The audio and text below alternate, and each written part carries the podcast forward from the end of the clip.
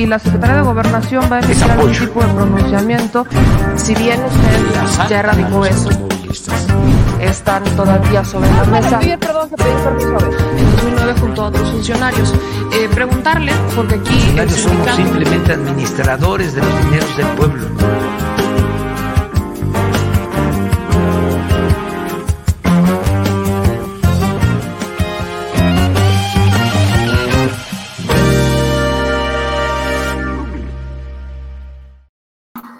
Muy buenos días familia, ¿cómo están? Bienvenidos al Detrás de la Mañanera con su segura servilleta, o sea, sé yo, Meme Yamil. Oigan, una mañanera muy controversial con temas, incluso temas que traíamos también en agenda, temas que traíamos también ahí medio pendientes, como el que pregunta mi querido Daniel Marmolejo sobre la deuda que quiere eh, solicitar el gobernador del Estado de México para las obras complementarias a el nuevo aeropuerto de Santa Lucía, el nuevo aeropuerto Felipe Ángeles. Recordemos que eh, dentro de las obras que le compete al Estado de México, pues está la construcción de caminos. Y este es un tema que por supuesto da mucho de qué hablar, porque el presidente es una persona partidaria de la no deuda. Creo que sus políticas públicas han sido congruentes en ese sentido, de decir no a la deuda, no queremos deuda pública vamos a tener un mejor control de las finanzas. Entonces, estamos hablando, ¿no? Alfredo de Marzo está solicitando un monto de 10 mil millones de pesos al Congreso del Estado para poder eh, cumplir con estas obras prioritarias, que es al menos la conectividad del aeropuerto, la situación de las vialidades. Entonces yo sí pregunto, y creo que valdría la pena que hiciéramos esta pregunta reiteradamente, ¿qué pasa con las finanzas en cada uno de los gobiernos del Estado. Es algo que también hoy el propio subsecretario Encinas hace el reclamo a los gobiernos de los estados por la falta de presupuesto que ellos están asignando a temas relacionados con los derechos humanos.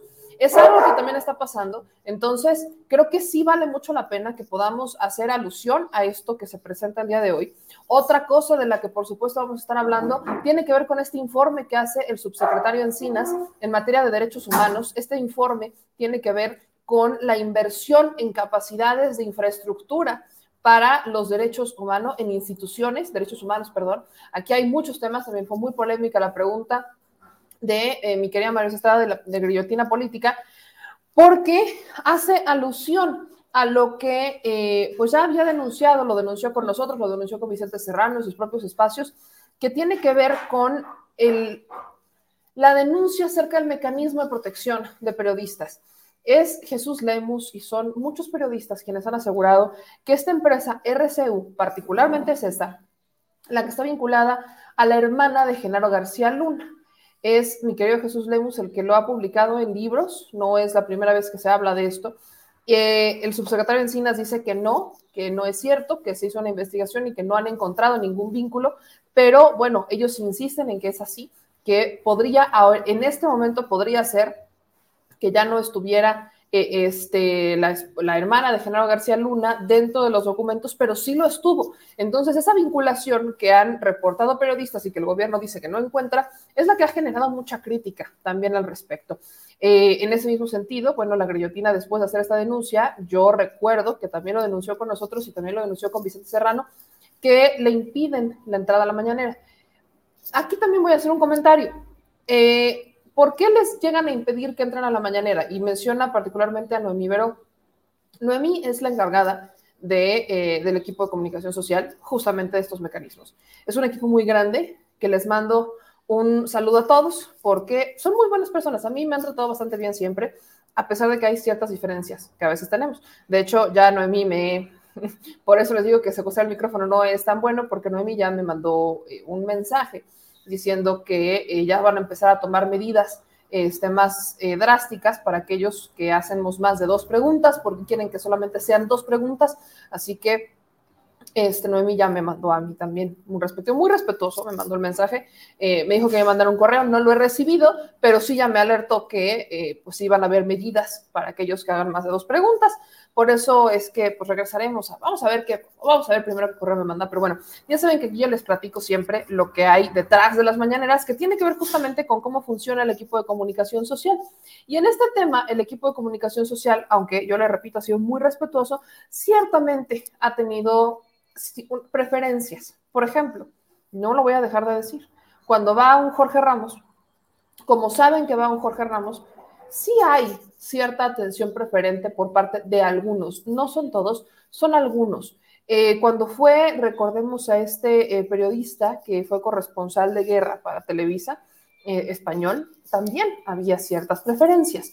Es más, si llegara a ir Carlos Lorente en bola, no dudaría en que quizás hubiera cierto tipo de preferencias en el trato de algunos, y repito, no todos los que forman parte del equipo de comunicación social, que les repito, a mí me parece un equipo muy profesional, pero sí hay ciertas cosas que, son propias, yo creo que hasta de la transición este, informativa en la que estamos, en la que somos los nuevos, los que estamos abriéndonos paso, y hay alguien, hay muchas personas que ya han llevado mucho tiempo y que ya han hecho carrera y que de ahí entran los privilegios. Yo no comparto eso, yo creo que el trato debería de ser exactamente igual a unos y a otros, pero bueno, lo que sí es cierto y lo debo reconocer es que sí se han empezado a implementar medidas. Creo que el caso más emblemático es el de Reina Ide. Recordemos que ella es una de las personas que llega a la mañanera y hace preguntas y se va y hace planteamientos por 40 minutos sin mayor tema, algo que me ha valido que me bloquee de las redes sociales.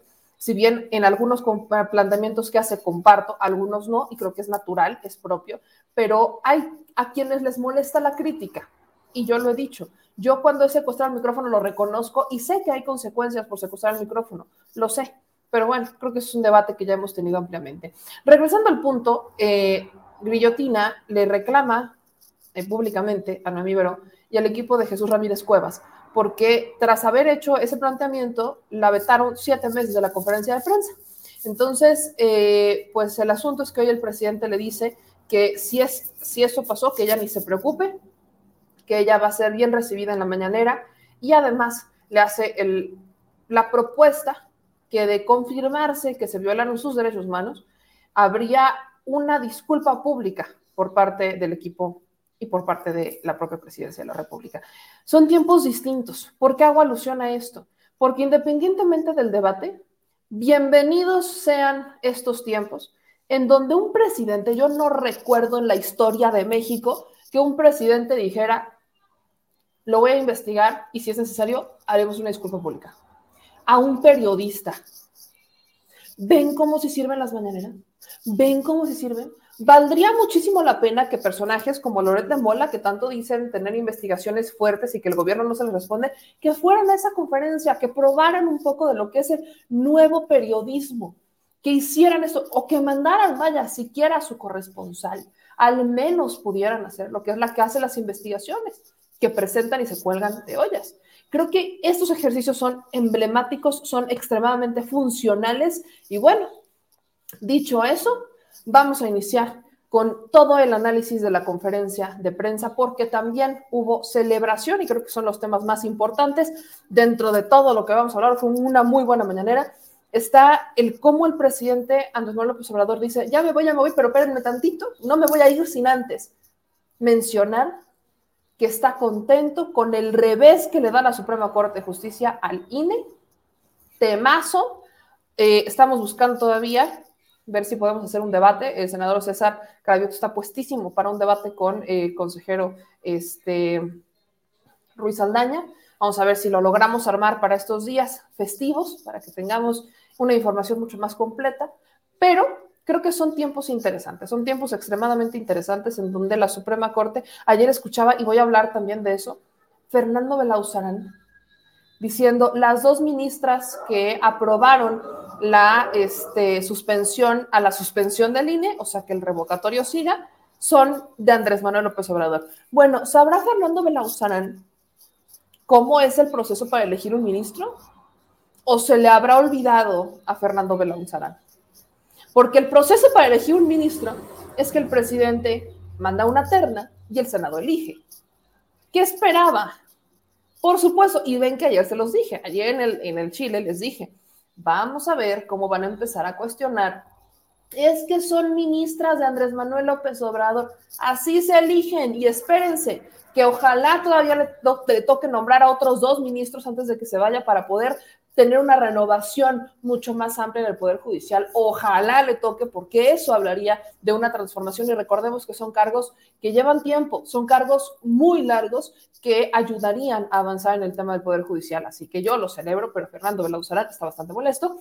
Y otra cosa que también vale la pena que hagamos alusión es el tema de Ricardo Monreal, Dante Delgado, sobre su posicionamiento en el caso de José Manuel del Río Virgen. Este es un tema, se los dije ayer, y hubo muchos monrealistas que se me fueron encima por cuestionar el posicionamiento de Ricardo Monreal. Generalizaron incluso el posicionamiento diciendo es que el Poder Legislativo, porque también hubo un pronunciamiento por parte de Sergio Gutiérrez Luna, y diciendo que el Poder Legislativo había hecho bien en posicionarse a favor de, este, de José Manuel del Río Virgen. Yo les dije, y lo digo y lo sostengo, lo que hoy hizo el presidente es lo que tendrían que haber hecho ellos y todos, que es lo mismo que hizo Olga Sánchez Cordero. No estás diciendo que eres culpable, tampoco estás diciendo que es inocente. Pero, ¿cuál es el motivo? Yo aquí haría esta pregunta. ¿Por qué acusar a Cuitláhuac? Si fue una instancia del Poder Judicial, o sea, un juez tuvo que haber, le tuvieron que haber presentado, la fiscalía tuvo que haberle presentado elementos a un juez para que el juez dijera, adelante, vamos entonces a, este, a presentar la orden de arresto. Adelante. Lamentablemente, creo que esto es algo que seguirá siendo tema, porque los posicionamientos políticos y la maquinaria que echó a andar Ricardo Monreal, pues es una maquinaria que quiere echar a andar igual para cuando busque ser suspirante a la presidencia de la República en el 2024, algo que ya no es una sorpresa porque lo ha dicho en más de una ocasión. Pero yo le digo y le sostengo, si es culpable, que se le enjuicie y se le castigue. Si es inocente, exactamente lo mismo. Pero ¿quién es el que debe de determinar eso? El Poder Judicial. ¿Y saben qué me resulta mucho más curioso? Que han sido muchos de ellos, sobre todo Ricardo Monreal, el que es muy, muy fan o muy, eh, muy confiado en las instituciones.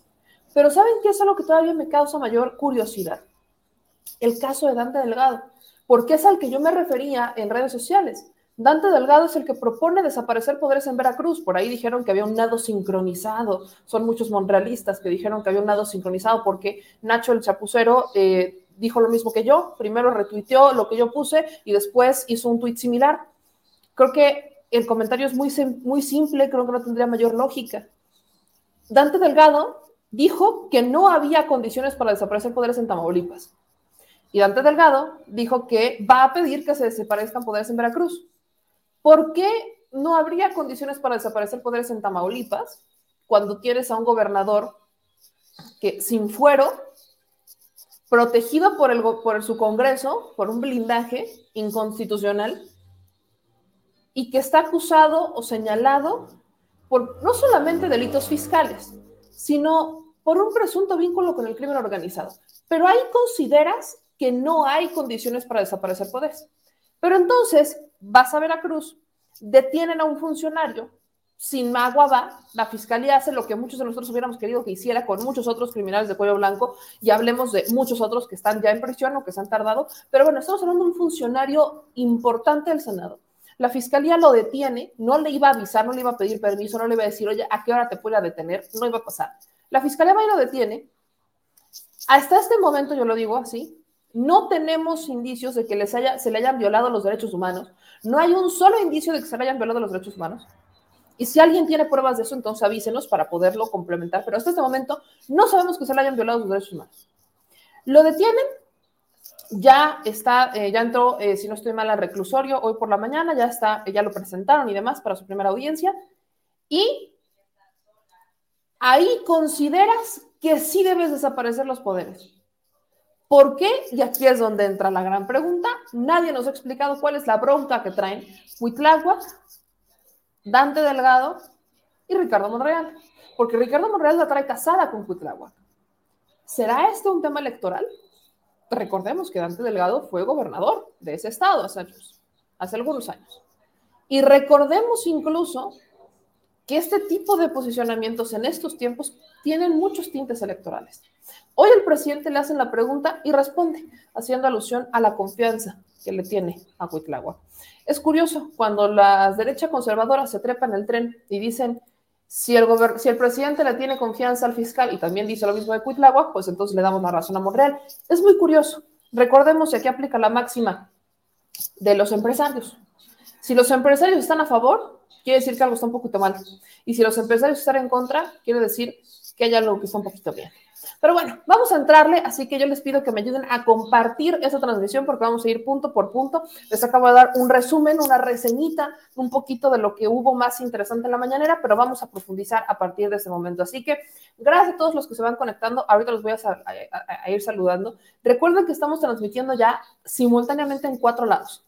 Twitter, Twitch, YouTube y Facebook. Estamos transmitiendo en nuestras plataformas. En Facebook tenemos dos páginas, al Chile con Meme Yamel y Meme Yamel, para que ahí nos puedan seguir, suscribirse, activar las notificaciones y dejarnos sus likes, que se va a poner muy interesante. Y quienes nos ven en Twitter, pues recuerden que estamos no solamente en Meme Yamel sino que también nos van a encontrar en estas benditas y maravillosas redes sociales. Síganos en Twitter, ahí van a encontrar. En este momento estamos transmitiendo en vivo desde la Mexico News. Es una cuenta que poco a poco hemos ido creciendo. Les recuerdo que somos muy poquitos. Tenemos a Chuis, nuestro editor, estrella que sea el que sea nuestros frames. Tenemos al productor que anda eh, con el síndrome de Alfariño. Este, tenemos a nuestro redactor que es Daniel, que le mando un gran abrazo que es nuestro redactor, y a su segura servilleta. Poco a poco iremos integrando más miembros del equipo, pero bueno, ahí vamos, lentos pero seguros. Acá voy con algunos de sus comentarios para iniciar. Jaime, voy a ver por Twitch y me suscribo también. Los que sean expertos en Twitch, avísenme porque por ahí me dijeron que estaba en inglés y que lo cambia a español. Estoy nueva en Twitch, soy una millennial nueva en esa plataforma, entonces explíquenme cómo está. Dice Andrés, a Dante Delgado lo metió al, botellón Patricio Chirinos, ambos exgobernadores de Veracruz. Es un honor estar con Obrador, lleva la cuarta transformación. Fantasma enigmático, Monreal ya mandó a Porfis Muñoz a MC como su emisario para que MC lo postule, Dios nos libre. Buenos días, doña Vicky, ¿cómo estás? Eh, dice Marco, veme algo que no se escuchó, que se informe, eh, que para la revocación sea vinculatoria de participar al menos el 40% del padrón, es decir, 92 millones, de, 92 millones se ocupan 31 mil, lo veo difícil, 37 millones. Lo hemos mencionado, yo lo he mencionado particularmente que se requiere el 40%, eso se sabe exactamente lo mismo que se requiere para el, este, para una consulta popular. Para que sea vinculatoria se requiere que participe el 40%, si no, pasará exactamente lo mismo que en la consulta, pero gracias por recordarlo. Y bueno, pues vamos a entrarle con el análisis por qué inicia esto. Voy primero con la pregunta que le hacen, o no es cierto, primero voy a ir, ya estaba yo compartiendo información, me estaba saltando el orden del día. Voy primero con la estrategia de Encinas, esta estrategia que eh, presentan el día de hoy. Miren, considero que este es un tema extremadamente importante porque Acá tenemos eh, la, información que presenta el subsecretario Encinas. El presidente, de hecho, hace alusión a, este, a la pregunta que le menciono, a la pregunta que le hago el, martes, en donde le dije que, y lo repito y doy el contexto de mi pregunta del, del martes porque no se respondió. Y no se respondió porque no se ha creado este espacio. Hoy se habló sobre amnistía y también se habló sobre este las acciones que ha tomado la Subsecretaría en materia de derechos humanos para atender, por ejemplo, tenemos el tema de los desaparecidos, tenemos el tema de las fosas comunes, tenemos el tema de cómo los estados, y es algo que me, creo que es muy importante hacer énfasis, que los estados no están invirtiendo, no están haciendo su parte y quieren que todo lo haga el gobierno federal cuando volvemos al tema. Sí, serán delitos federales, pero ellos están en el, están en el terreno, también son responsables. No porque, el, no porque el delito ya sea del foro federal, quiere decir que ellos no son responsables de algo. Entonces, bueno, el contexto de la pregunta que hago, que es alusión un poco a lo que el presidente menciona al iniciar la conferencia, tiene que ver con un delito del fuero federal que además es grave. No es de sangre en todos los casos, pero es grave y es un delito que es el de secuestro. En la administración de Felipe Calderón, particularmente ahí, porque yo lo recuerdo, pero vaya, no es nuevo. El delito de secuestro es el que más se fabricó. ¿Por qué? Porque es un delito de alto impacto, es un delito de fuero federal y es un delito que le permitió a la administración de Felipe Calderón justificar su guerra contra el narco. Recordemos cuántas células, según él, desarticulaban de secuestradores. Y teníamos N cantidad de células de secuestradores desarticuladas y teníamos una N cantidad de presentaciones de delitos de, de secuestradores y decían, es que hemos articulado la banda de los secuestradores, bla, bla, bla. Una de las más emblemáticas es la de los zodiacos. Recordemos que ese es el caso de Israel Vallarta, que este, dicen, aquí está la banda de los zodiacos. Bueno, ¿quiénes son los zodiacos? Son ellos. Nunca antes había escuchado la banda de los zodiacos, no sabían nada. Entonces, ¿qué es lo que pasó? El gobierno de Calderón crea, le da el nombre, la crea, busca a los integrantes, la conforma y los detiene. Sin investigar, sin, vaya, absolutamente nada. Muchos de estos estaban, muchas de estas motivaciones estaban muy lejos no solamente de justificar la guerra contra el narco, sino de favorecer intereses particulares. Eso también es un tema importante. Recordemos que podría haber pleitos, que también pudo ser el caso de Israel Vallarta, pleitos entre particulares, uno tiene más poder que otro, le pedía un paro a las autoridades y entonces las autoridades, de una forma bastante arbitraria, decían secuestrador. Era como un, eh, por aquí tengo que, tengo que pagar dos, tengo que matar dos pájaros de un tiro y así le voy a hacer. Entonces, el planteamiento que hago al presidente es justamente sobre eso, porque, vaya, no solamente es el caso de Israel Vallarta, son muchos, son muchísimos. Hay, hay casos en el Estado de México, creo que este es uno de los más emblemáticos de Lady Plácido, su hermano, está detenido, acusado de secuestro, solamente por el color de piel, porque dijeron, como es morenito, ah, es que tú eres secuestrador, tienes cara de secuestrador, solamente por eso. No hay nada, absolutamente nada que pruebe que ellos secuestraron a alguien, pero por su color de piel secuestrador. No aplican a una amnistía y no aplican a un decreto de excarcelación por el tipo de delito. Pero aparte sus procesos están plagados de tortura porque bajo el sistema penal pasado se les permitía, se les permitía que con una declaración firmada ya se les tomara como culpables. Entonces, eso es lo que da pie a la reforma al sistema penal acusatorio que vino en la administración de Peña Nieto, que fue implementada muy mal y muy tarde. Recordemos que esa reforma fue necesaria, pero que a la hora de implementarla se tardaron y la quisieron hacer cuando ya estaba el tiempo encima de ellos y la hicieron adjudicando y la hicieron bajo corrupción, etcétera, ¿no? Entonces fue un esquema de tenemos que cumplir, pero lo vamos a hacer a nuestro estilo, plagado de corrupción. Así que cuando vemos todo este círculo, el planteamiento es necesitamos darles una salida y su salida es jurídica pero también hay ciertos candados que no les permiten. Hay algunos que tendrán para pagar abogados, pero habrá otros que no lo tengan. Y ahí es en donde entran los institutos de las defensorías públicas. El federal tiene límites y los estatales no han sido propiamente regulados.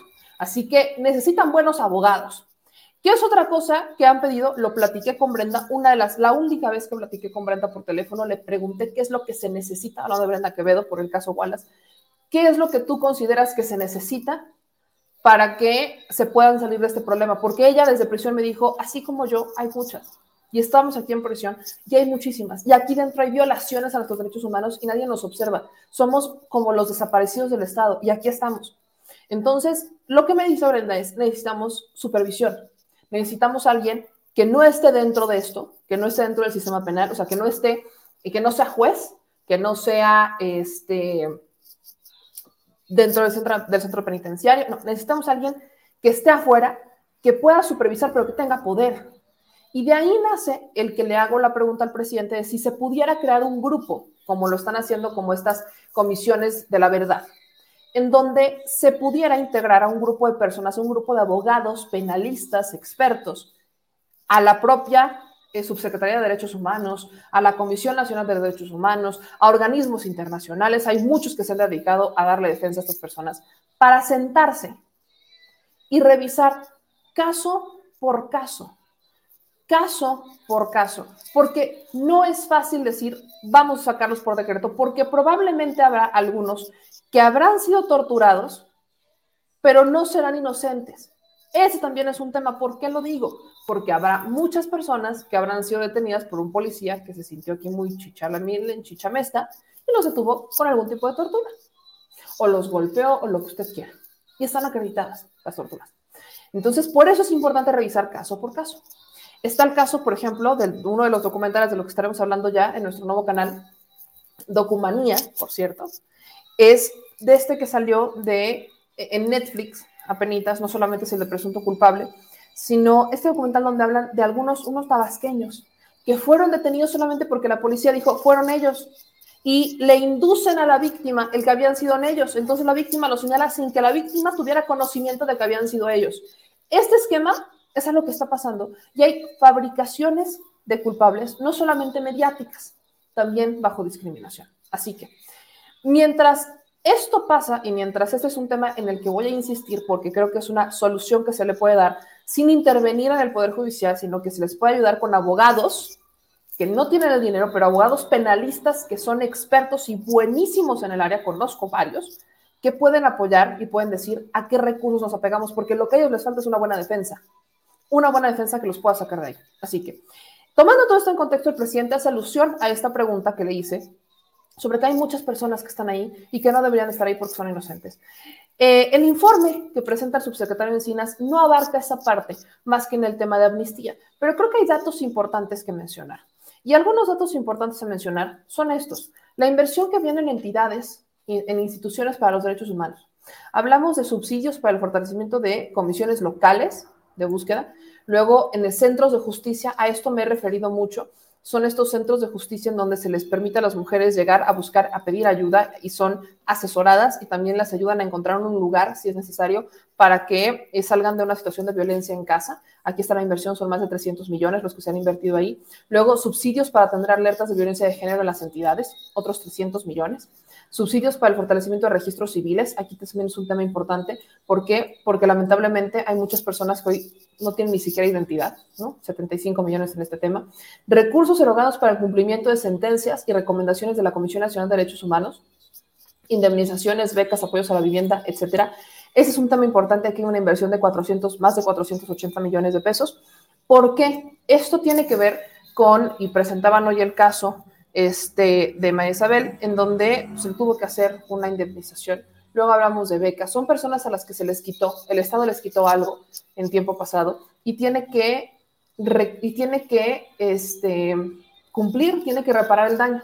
Las reparaciones del daño pueden ser de diferentes maneras. Unas de ellas son las indemnizaciones económicas, otras son, pueden ser becas, como en el caso, por ejemplo, tenemos el de los niños de la guardería ABC, que es un tema también importante. Lo que hemos mencionado mucho es que en la guardería ABC no es que no se les diera un apoyo, sino que habían excluido a varios y que incluso por, la por los propios informes de las auditorías y Auditoría Superior de la Federación en el entonces, mencionaban que no se les había entregado, no tenían forma de corroborar que las personas a las que se les había entregado el dinero eran las personas víctimas. No tenían forma de comprobarlo, no había manera. Esto es grave, porque entonces se presta a que ese fideicomiso que se abrió para las víctimas de la guardería BC en el sexenio de Calderón pudo haber llegado a cualquier persona y no necesariamente a las víctimas, que es uno de los problemas a los que se enfrenta esta administración cuando llega. Pero bueno, luego viene está, eh, el recurso erogado al mecanismo de protección para personas defensoras de derechos humanos y periodistas. Aquí hablamos de una inversión de más de mil millones de pesos y luego tenemos los recursos erogados para las medidas de ayuda y reparaciones a víctimas por la Comisión Ejecutiva de Atención a Víctimas, que aquí hablamos de 2 mil, más de 2 mil millones. me, corrijo. Este tema es el de las reparaciones de daño, son 2 mil millones reparaciones del daño, y aquí es para, para, el cumplimiento de sentencias y recomendaciones exclusivas de la Comisión Nacional de Derechos Humanos o de organismos internacionales como la Comisión Interamericana. En total, hablamos de una inversión de más de 6 mil millones de pesos, más de 6 mil millones de pesos en materia de infraestructura para los derechos humanos. No es poca cosa, más de 6 mil no es poca cosa. Ahora, ¿qué conforma la infraestructura?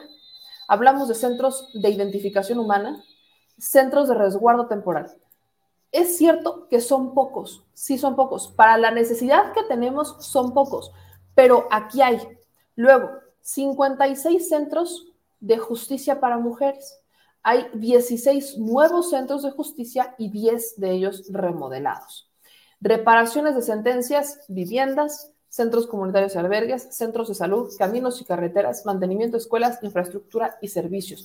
Hablemos, por ejemplo, de los desplazados, aquellos que han sido desplazados de sus tierras, ese es un tema que les afecta a ellos particularmente, el tema de eh, infraestructura y servicios, eh, centros de salud, viviendas, por ejemplo. Ahora, aquí hablamos de una, infraestructura para la identificación humana, que es algo que el gobierno ha estado eh, presionando mucho, porque uno de los problemas con los que se enfrenta Alejandro Encinas cuando entra es que no teníamos la capacidad de identificar a nuestros desaparecidos. No sabíamos, no había un registro de cuántas personas habían desaparecido, no había un registro de cuántas personas estaban encontrando las fosas y no había un registro que pudiera decir si este que estaba desaparecido probablemente había sido localizado en una fosa. No hay registro. E incluso si esta persona que habría sido encontrada en la fosa habría sido reportada desaparecida, no había ni pies ni cabeza en estos registros. Es un problema grave. Recordemos lo que pasó en Jalisco, cuando recién está entrando al faro, este, una camioneta, un camión, perdón, porque no era una camioneta, un camión de, este, de forense, llevó cuerpos, sacó cuerpos, porque ya no podía, no tenía la capacidad de tener más cuerpos ahí, ya no tenían la capacidad, no los estaban identificando, no los estaban reclamando y no, no, sabían qué hacer. Entonces les hizo muy fácil sacarlos y quemarlos. Se les hizo muy fácil, porque ya no cabían más. ¿Cuál fue el problema de eso? Que a nadie de ellos se les ocurrió, y podemos decir que incluso no es que se no se les ocurriera, es que no lo quisieron hacer, tomarles huellas, tomarles identificación a los cuerpos y resguardarlos, etiquetarlos y decir, estas cenizas son de esta persona que no identificamos, pero aquí tenemos sus registros para que los podamos subir a una base de datos e identificarlos. No se les ocurrió. Entonces, estos cuerpos, que no eran pocos, no tenemos forma de saber quiénes eran.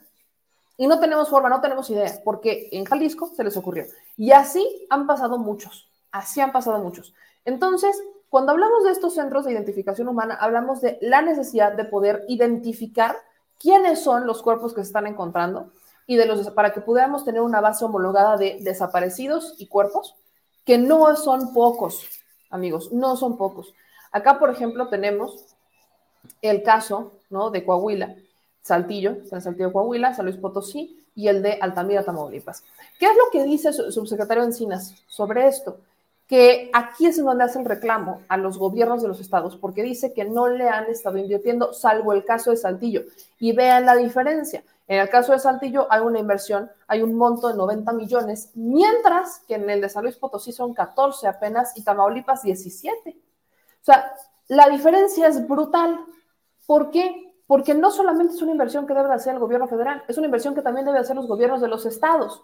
Y es el reclamo que se le está haciendo y por eso dice el subsecretario Encinas, pues algo va a tener que cambiar aquí. Y si se necesitan hacer reformas, se tendrán que hacer reformas de tal manera que se les obligue. Aquí también recordemos que hay un problema. En la última reforma que se le hace a la Fiscalía, la Fiscalía busca salirse del problema y decir que ellos no son los que deben de, por ejemplo, ir a buscar a los desaparecidos. Si no es la Fiscalía, ¿quién? Bueno, en eso también estuvo en contra el subsecretario Encinas en su momento, y aquí buscarán hacer reformas pertinentes, no solamente para los centros de identificación, sino yo me imagino que también entraría el tema de la, este, de los eh, desaparecidos, ¿no? la inversión que tiene que hacer el Estado. Aquí vienen los centros de resguardo temporal, luego viene la infraestructura para atender a mujeres víctimas de violencia. Miren, aquí están los centros de justicia que está haciendo el gobierno de México. Aquí están. Para los que dicen, es que el gobierno federal no atiende a las mujeres, ¿y qué es esto?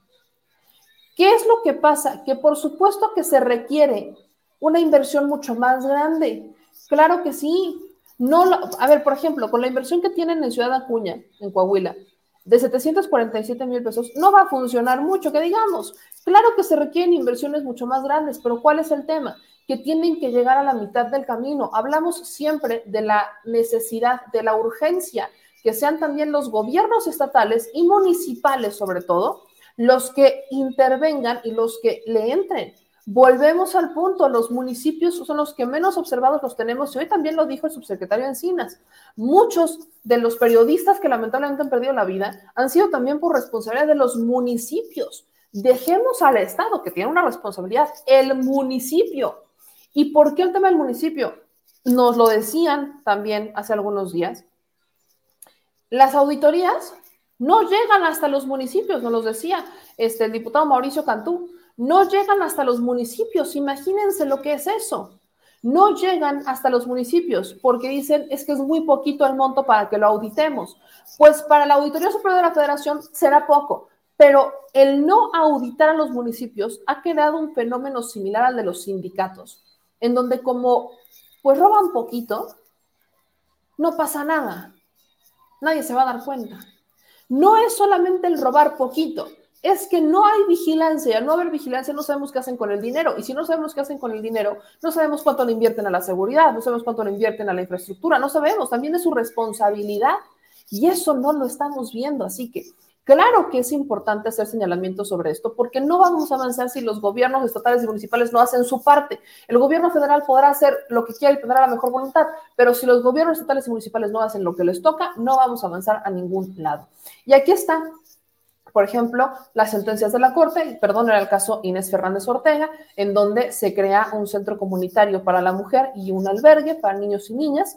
Luego estamos reparaciones a resoluciones internacionales, como el centro, como el caso de Ángel Díaz Cruz, en donde se construye un centro de salud en la localidad de El Aguaje, en San Cristóbal de las Casas. Está el caso Acteal, por ejemplo, una construcción de 30 viviendas con cocinas ecológicas, están en proceso, red eléctrica y rehabilitación del centro de salud, jardín de niños y escuela primaria Luego aquí están reparaciones y resoluciones en Chiapas, el caso Chalchihuitán, en donde eh, se mejora una vivienda con apoyo del CONAVI para 18 familias retornadas tras el desplazamiento forzado. Aquí está otra medida cautelar, por eso les decía que es importante mencionarlo. Hay otras reparaciones, por ejemplo, como el caso de Aldama y el de Chenaló, en donde en Aldama hablamos de 42 viviendas nuevas y 68 obras de mejoramiento, etcétera. ¿no? Aquí lo pueden ver. Hay indemnizaciones por personas heridas y fallecidas por más de 9 millones de pesos y Está el caso, por ejemplo, pasta de conchos. Hay un acuerdo de solución amistosa con la Comisión este, Interamericana, pago de indemnizaciones a 65 núcleos familiares. Hasta el momento se han erogado 236 millones. La construcción del memorial, apoyo para compra o remodelación de vivienda y espacios e infraestructura pública. El caso de la guardería ABC, que es lo que se les decía, atención a médica y traslados a víctimas y familiares. Hay, eh, hay quienes van a tener que recibir atención de por vida becas educativas, medida mensual vitalicia, reparación del daño 2019-2021, el total erogado de 656 millones de pesos, más de 656 millones de pesos. Intervienen la Secretaría de Gobernación, la Comisión de Víctimas y el IMSS, porque habrá atenciones de por vida. Este es el informe que se presenta y creo que es muy positivo. Pero hablando en temas de derechos humanos, ahora sí, me voy con los planteamientos que se hacen en la mañanera. Eh, el caso, como les mencionaba, eh, de Daniel Marmolejo, que le dice al presidente, tengo algo que presentarle. Yo pude platicar con él el martes y me dijo que era un, asunto grave. El último asesinato de un compañero, que es al que se refiere, habría ocurrido el 10 de enero. Imagínense esto. El 10 de enero habría ocurrido el último asesinato eh, de alguien que le habría informado a mi querido Daniel Marmolejo sobre estos asuntos. Eh, el tema, dijo, es un tema muy delicado, es información muy sensible que le va a presentar a secretario de Gobernación y eh, por supuesto que estaremos hablando con él eh, próximamente. Eso espero que, las cosas puedan mejorar en este sentido, porque aquí hay, no, no voy a decir mano negra o si hay mano negra. Lo que estamos viendo es que lamentablemente las instituciones pareciera que no están haciendo cargo de lo que tienen que hacerse cargo. Y esa es creo que la crítica que más se hace a este tema, que eh, existe como un, cierto tipo de violación al debido proceso, a los derechos humanos, y lamentablemente no tenemos una eh, forma de llegar y decir, bueno, las cosas van o podrán cambiar. Así que vamos a esperar a ver qué es lo que eh, aquí mi querido eh, Daniel Marmolejo pues le puede presentar al presidente. Creo que esto es muy importante. Pero además, además, aquí estamos hablando de la otra pregunta que hace, que es la que les mencionaba hace ratito, sobre el asunto relacionado con los eh, con la deuda de, que quiere solicitar el gobierno del Estado de México sobre el para poder continuar con las obras relacionadas con este con, con el aeropuerto Así que les comparto un poquito de la respuesta que hace el presidente a los planteamientos de mi querido Daniel Marmolejo.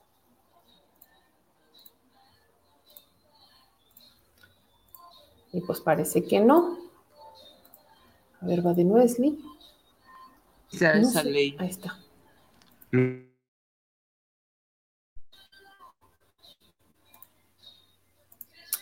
Parece que anda medio mal nuestro internet por acá, fíjense. A ver, vamos a cambiar de re. A ver si así logramos poner. Estamos teniendo problemas por acá. Estamos teniendo problemas por aquí en mi rancho. Y está medio. A ver, ahí parece que parece que ya le logramos mover acá, o quizás será otra cosa. Amo a ver, amo a ver. A ver, voy a ir leyendo algunos de sus comentarios aquí mientras este. Dice Gloria, como para qué nos repite lo que ya escuchamos en la mañanera. Gloria, ¿por qué no todos lo escuchan? ¿Por qué no todos ven la mañanera? ¿O por qué no todos entienden el contexto que hay detrás de esto? Por eso, y no es por repetirlo, es para explicarles, para darles un mayor contexto. Por eso lo hacemos, mi querida Gloria. Yo sé que a algunos no les parece, pero hay muchas personas que no la escuchan. Y por eso intento darles un mayor contexto, porque de hecho el programa se llama Detrás de la Mañanera. No sé de qué otra cosa esperan que hable eh, a veces. No sé si quieren a veces que les cuente chistes, querida Gloria. Pero bueno, este, a eso quería ver. Eh, a ver, ponte en la red del vecino. No, hombre, espérense. ¿Cómo creen? Eh, luego nos dicen acá, este, me tengo muchas propuestas, aunque no sea diputado, dicen Muga 777. Dicen buenos días también por aquí. Eh, luego dicen acá, ya están lloriqueando porque el diputado Noroña gana 100 mil al mes y no les indigna que los consejeros del INE ganen 300 mil al mes, dicen también por acá. Eh, luego acá nos dicen en sus comentarios, hay números y hechos, ahí se ve lo que hacen los municipios y sindicatos con el presupuesto, no hay necesidad de auditoría, así o más claro. Eh, hay números y hechos, ahí se ve lo que hacen, no, claro que hay necesidad de auditoría, por supuesto que hay necesidad de auditoría, siempre es necesaria una auditoría, perdón que se los diga, pero claro que requerimos auditorías. Ahora vamos a volver a cambiar aquí. De internet. No, pues parece que es un tema de YouTube, fíjense. ¿Quién sabe qué esté pasando? Porque tenemos buena internet. Qué cosa tan más rara. Pero bueno, acá dicen en sus comentarios también. Eh, ya me Encinas es muy chingón. Aborda el caso de Dani Marmolejo, por favor. Eh, no voy a decir que Encinas es muy chingón. Creo que hay muchas cosas que se deben de hacer y le repito lo más importante. Eh, ¿Qué va a pasar con los que están por delitos de secuestro? Que es lo que le planteaba el presidente el martes. No se, no se tocó ese tema. Ese tema no se tocó, lamentablemente no es una, eh, no es algo que todavía, y le repito, es algo en lo que se tiene que trabajar, de eso estoy totalmente segura, es algo en lo que se tiene que trabajar, porque no es fácil, no es fácil. Entonces yo sé, y créame, es algo en lo que voy a seguir presionando, de eso no tenga usted duda. Y sí, sí los porque los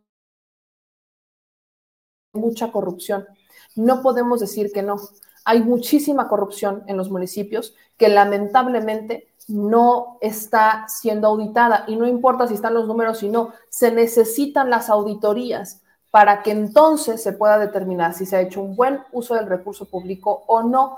Este es el tema, ese es el problema. Así que claro que se requieren auditorías, es parte de la chamba que tiene que hacer la Auditoría Superior de la Federación. No es algo que se me ocurra, no es algo que, se vaya, que, lo hayamos sacado de la manga, es algo que requiere hacer la Auditoría Superior de la Federación. Ahora, eh, otra cosa, por aquí se me congelé, pero sí me escucho. No sé qué esté pasando, soy honesta, parece que tenemos un buen internet, pero este, pero bueno, dice, me te bien en Twitter, pero está fallando YouTube. Creo que sí está fallando YouTube. Creo que YouTube está teniendo fallas ahorita porque estoy buscando, o sea, tengo, tenemos buen internet, pero pues no, no sé qué pase por ahí. Creo que hay un tema de YouTube, ¿eh? pero bueno. Dice, Meme, ¿te ves bien en Twitter? Bueno, ya, ya le dije. Meme, ¿por qué no entrevistas a Michelle Trujillo? Esa mujer la queremos para diputada para que ponga a trabajar a los diputados. No sé quién es Michelle Trujillo, pero... Se congeló la imagen. Se congeló, se congeló, se congeló. O sea, sí me escucho, pero se congeló la imagen.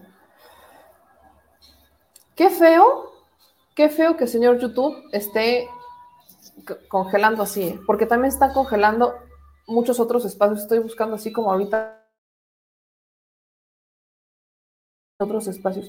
Bueno, para los de Facebook, la banda que nos ve en Facebook, ¿nos ve bien? A ver, a ver ahí.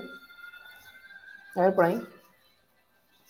Estoy directa al router, mi querido Muga, ese es el problema. O sea, que me salí del, o sea, me, desconecté para ver si era un tema del cable, pero estoy conectada y nanay, nanay, estamos conectadas, pero bueno, a ver, estás desfasada, o sea, que coincide, no coincide. En, en Facebook no se ve, en Facebook hay problemas o está igual, está congelado también en Facebook. A ver, yo aquí según me estoy viendo bien, pero a ver, a ver, espérense.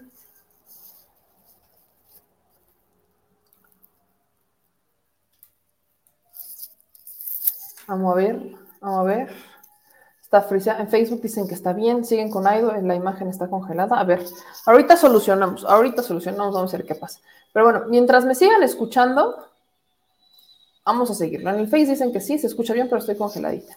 Bueno, voy a ir con el tema de Daniel Marmolejo, como ya les contaba, tenía justamente que ver con eso, era alusión a lo que lamentablemente eh, él ha estado, no me dijo qué es, y se lo digo con toda esta honestidad, a mí no me dijo qué era.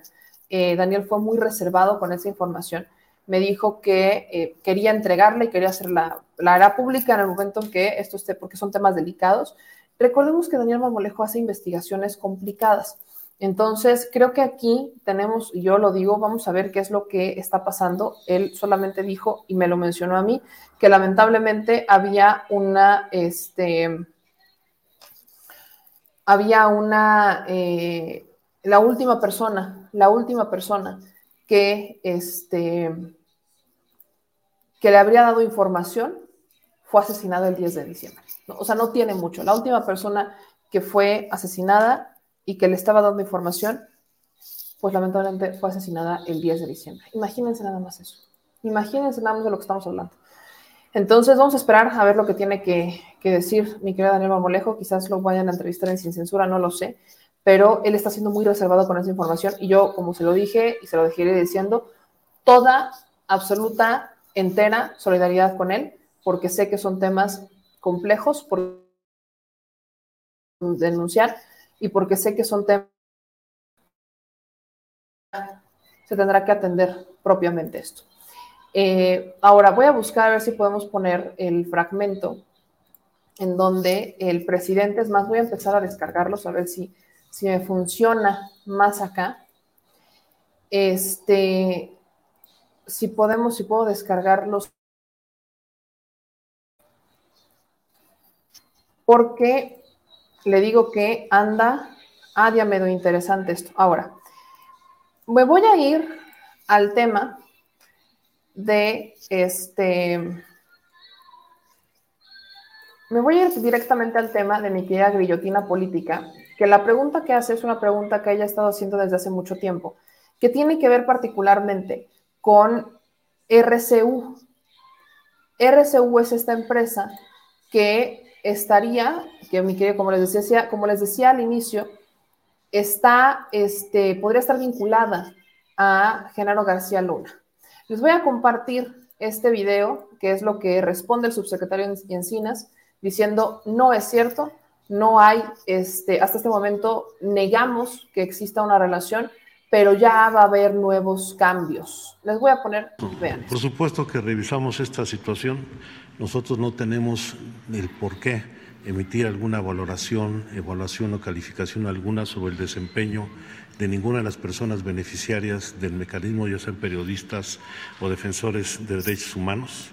Nos corresponde evaluar su situación de riesgo y las medidas que se requieran.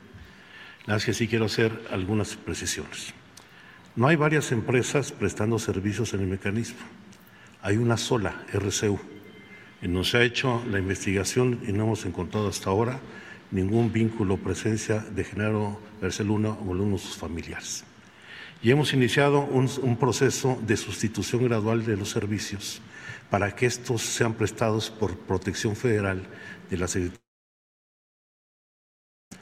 Esta es una medida que ha ido aumentando, a pesar de que en muchos casos hay resistencias de los propios beneficiarios, porque en ocasiones quieren pública, si no quieren, una producción empresa de particulares, también por las relaciones que se han formado a lo largo de los años entre el grupo de escoltas y el beneficiario. Y en segundo lugar, las decisiones sobre la adjudicación o retiro, retiro de las medidas de protección no las define ninguna persona en particular, ni Enrique Erazoque, ni Jorge Ruiz, que a partir del último de este mes ya no estará con nosotros, sino lo define la Junta de Gobierno del mecanismo, donde participa el Consejo Ciudadano, que es elegido por ustedes, participa la Fiscalía General de la República, la Secretaría de Gobernación, la Secretaría de Protección Ciudadana y otras dependencias donde se hace la evaluación respecto a las medidas. Y las medidas van adecuándose también respecto a cómo se modifica la situación de riesgo. En el caso específico de Jalisco y Nayarit, respecto a las apariciones, Estamos trabajando de manera conjunta con ambos gobiernos, particularmente en el caso de Nayarit, donde por primera vez vamos a hacer un ejercicio con el nuevo gobierno para hacer una búsqueda a partir de un análisis de contexto. Este es un tema importante. Parece que ya hemos ahí un poquito mejorado la señal, pero bueno, a ver. El, el punto aquí, y quiero profundizar un poquito en esto, Grillotina ha insistido en que esta empresa está vinculada a Genaro García Luna. Lejos de que tome a Grillotina como fuente, por mucha grilla que le han hecho y porque eso le ha generado desconfianza a la gente, ella lo mencionó, no solamente es un tema que Grillotina haya publicado, sino que es algo que también publicó Jesús Lemos en sus libros. Él publicó cómo hay algunas empresas que se han vinculado y que han sido, o sea, empresas de seguridad de Genaro García Luna que fueron contratadas por el gobierno federal y RSU Sistemas es una de ellas. Yo les dije la vez pasada, yo tenía, yo tengo este mecanismo, yo estoy en el mecanismo de protección a víctimas eh, por sin censura. Estoy en el mecanismo de protección local en Puebla porque hace unos, en el 2019, en febrero del 2019, eh, entraron a la cafetería de mi mamá a robar, pero lo que se robaron no fue dinero, sino que se robaron eh, artículos personales, fue un robo muy extraño, encañonaron a mi mamá y a los clientes de la cafetería que estaban por acá, este, y a los ocho días exactamente van y roban la fábrica eh, que era mi papá, en donde, pues cuando él fallece, yo me empecé a hacer cargo de esa fábrica. Y ahí sí me roban bastantes cosas. Entonces, eh, por eso me metieron en el mecanismo de protección estatal, pero, bueno, el mecanismo de protección estatal nunca me sirvió. Yo tuve que hacer una inversión en que no tenía el dinero en ese momento para comprar cámaras de seguridad. Este, y todavía alcancé a ver a unas personas que llegaron y que quisieron quitar las cámaras de seguridad después de haber robado. Yo le entregué esta información a la Fiscalía de Puebla, que algo también se menciona hoy al tema del fiscal, lo menciona guillotina al fiscal de Puebla, que creó una unidad, ya el fiscal de Puebla hizo una diversificación, creó una unidad para atención de periodistas y derechos humanos y temas de mujeres. Entonces está separando todo el fiscal. Pero, obviamente, vaya, soy honesta, en mi caso me dieron la resolución hace unos días eh, no procede nada, investigaron hasta donde pudieron, pero como nadie quiso cooperar y como todos dijeron yo no sé nada y nunca supe nada, pues nunca eh, encontraron a ningún responsable, no pudieron localizar absolutamente nada más y entonces cerraron el caso. ¿No? Y estoy hablando del mío en particular. Por eso me metieron al mecanismo estatal, pero después, estando en sin censura, este, Vicente y Gunther, que le mando un abrazo, valoraron que como yo me movía mucho más en las calles sola, que pudiera también estar dentro del mecanismo por las amenazas que había recibido el equipo. Una de las últimas amenazas que les mandaron me la mandaron a mi celular. Entonces, este, es por eso que eh, me metieron al mecanismo y me mandaron, yo tengo el geolocalizador. Cuando me entero de este asunto, por supuesto que brinco porque digo, ahí en la torre. O sea, ¿y si sí es cierto? ¿Y si sí es cierto? ¿Y si Genaro García Luna y esta empresa está vinculada a ellos? Bueno, ¿y luego qué hacemos? O sea, van a saber en dónde estoy. Entonces, por supuesto que obviamente me genera como la cosquillita. Escucho a Jesús Lemus, leo como él también había investigado el caso, escucho a la grillotina política, a Pedro Canché también, y todos ellos han reportado que RCU Sistemas tiene algún vínculo. El gobierno federal dice que no lo encuentra, Encinas dice que no lo encuentra, pero también dice Encinas que van a hacer cambios. También dice Encinas que al menos una de las personas que hoy menciona Grillotina ya no va a trabajar ahí y también menciona Encinas que está haciendo una licitación para hacer un cambio de la empresa. Entonces, cuando me dicen a quién le creo, yo les diré a los hechos. Por algo cambiarán la empresa, por algo los funcionarios que antes estaban dejarán de estar, por algo. Si ellos no han encontrado la, vinculación con la empresa de Genaro García Luna, hay algo ahí, al menos la sospecha o la duda. Y cuando hablamos de protección de derechos humanos, lo que debe de haber son certezas, no dudas. Entonces, esto es lo que habla eh, el subsecretario Encinas al respecto del tema.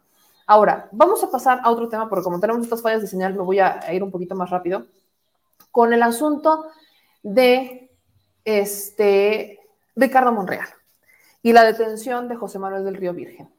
Mi opinión la conocen. Hoy se le pregunta al presidente el asunto de José Manuel del Río Virgen, qué es lo que él opina al respecto. Y el presidente responde como quizás muchos de nosotros hubiéramos esperado que respondieran no solamente Ricardo Monreal ni Ante Delgado, sino todos los legisladores. Estamos hablando de un funcionario importante del Senado, sí. Hay que garantizar la presunción de inocencia y el debido proceso. Y el posicionamiento debería de estar centrado en eso. ¿Por qué no se está haciendo? No creo que sea porque le tienen mucho cariño a José Manuel del Río Virgen. Créanme, Y el asunto es que involucran a Cuitláhuac García, el gobernador de Veracruz. Si bien es cierto, yo le he dicho, yo no tengo muchas opiniones sobre el gobierno de Veracruz. Veo que mucho publica Cuitláhuac sobre lo que están haciendo en Veracruz, pero también escucho muchas críticas de la gente que dicen, pues parece que solamente está calentando la silla. Es pareciera que es un asunto medio similar al de Puebla, solo que mucho, un poco, mucho, muy más activo que mi gobernador. El tema particularmente es que el presidente dice que le tiene toda la confianza a Cuitláhuac y que es de los mejores gobernadores que ha tenido Veracruz. Algo que definitivamente a Ricardo Monreal no le va a gustar, no le gustó ni le gustará, porque es contrario. No voy a ser objetivo, pero le tengo mucha confianza al gobernador Cuitláhuac García. Creo que es uno de los mejores gobernadores que ha tenido Veracruz en los últimos tiempos, porque mi estado, Veracruz, porque mi padre era veracruzano, padeció de muchos gobernadores mediocres y ladrones. Y ese era el principal problema en Veracruz. Y ahora, por primera vez en bastante tiempo, se tiene un gobernador honesto, íntegro, que es incapaz de eh, llevar a cabo una injusticia en contra de nadie. Le tengo toda la confianza. Y espero que en este caso las autoridades que están analizando el asunto, porque además es apenas una instancia, que este, resuelvan con apego a la verdad, sobre todo, no solo con apego a derecho, sino que se vaya al fondo, se esclarezcan los hechos y eh, se resuelva, que haya justicia, eso es lo que pido. Pero este, no descalifico al gobernador Cuitlagua, le tengo confianza. Y corresponde a una instancia del gobierno de Veracruz hacer la investigación y deben de tener pruebas si no, no se podría acusar a nadie. Si esas pruebas no son contundentes, no son válidas, pues se va a saber y se tiene que desechar y dejar en libertad a quien eh, está siendo injustamente acusado. En el caso de que no existiera eh, ningún delito. Pues está diciendo el presidente que le tiene mucha confianza a Cuitláhuac. Ese es un mensaje que también hemos escuchado con Hertz Manero. No tendría por qué decirlo. Por ejemplo, de Puebla, pues no, no, no lo ha dicho con tanto fervor. El asunto es que lejos de la opinión que tenga el presidente de Cuitláhuac, está diciendo que se debe de garantizar el debido proceso. Eso es lo único que yo apelaría. Lejos de la confianza o no confianza al gobernador de Veracruz, lo que aquí se busca, en el caso particular de José Manuel del Río Virgen, es garantizar el debido proceso. Creo que nada más estaríamos hablando del tema, creo que nada más tendríamos que hablar del, del asunto. Creo que ese es un punto que tendríamos que estar mencionando ampliamente garantías al debido proceso, nada más. Entonces, pues vamos a ver qué es lo que pasa con Ricardo Monreal, porque vaya, eh, Ricardo Monreal, y miren, rescato un video que publicaban eh, Ricardo Monreal, ¿no? Aquí, que lo publicaba de Veracruz, en donde pues dice, no formo parte de su corte de aplaudidores, contestó el senador de la República de Morena, Ricardo Monreal, al gobernador de Veracruz, Cuitláhuac. El Gober abre otro frente de batalla contra un morenista. Primero fue Gutiérrez Luna. Escucha esto. Ahora, él me aludió a mí, le respondí.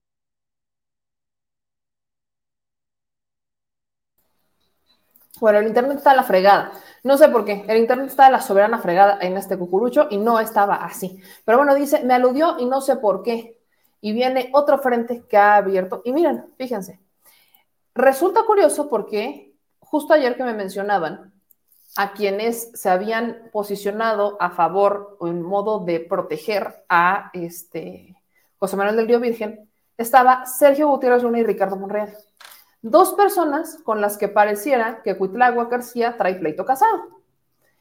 Por eso es poco objetivo. Por eso parece poco objetivo el asunto de José Manuel del Río Virgen. Que si es, si es culpable, que se le enjuicie y que se le sentencie y que la justicia haga lo que tenga que hacer. Pero si es inocente, que se compruebe. ¿Qué es lo que yo incluso veo aquí? Y creo que es un análisis que quedará, quedará dentro de los comentarios, al, dentro de estos comentarios. Pareciera que todo esto es electorero.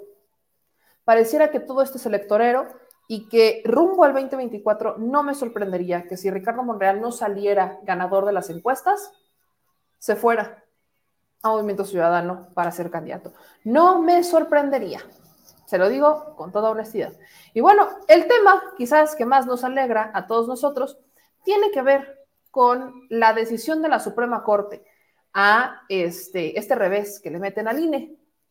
El presidente está muy contento por eso y muchos de nosotros también. Ayer hablamos amplia y profundamente sobre la decisión, qué es lo que significa, lo que hizo la Suprema Corte fue suspender la suspensión del INE y obligarlos a hacer lo que no querían hacer, porque considera absurdo que si la Suprema ya les dijo que están obligados a hacer la revocación de mandato, que ellos lo quisieran hacer y que les dicen que están obligados a hacer la revocación de mandato, que de mutuo propio dijeran, no la quiero hacer, porque no tengo dinero. O sea, es ilógico que si la Suprema ya les dijo, estás obligado a hacerlo y hacer los ajustes presupuestales que sean necesarios porque lo marca la ley, vengas a mí venga este reclamo a mí porque tú decidiste hacer lo que te dije que no hicieras. Entonces, la decisión de la Suprema Corte obliga a Lorenzo Córdoba y a los consejeros del INE a hacer los ajustes presupuestales que sean necesarios, tal y como viene previsto en la ley. Algo que el presidente festejó en la mañanera. Este.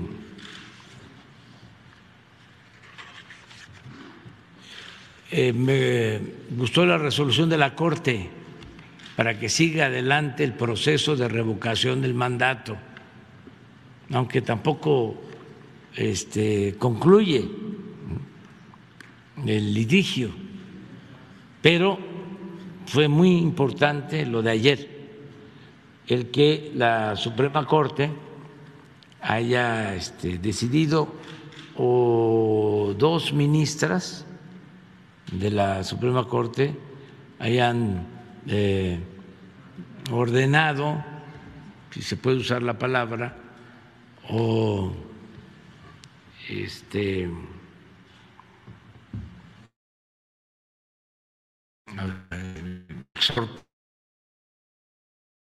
este, electoral de que continúe con el proceso de revocación del mandato. Así están las cosas, así fue una muy buena este, decisión, porque es la democracia.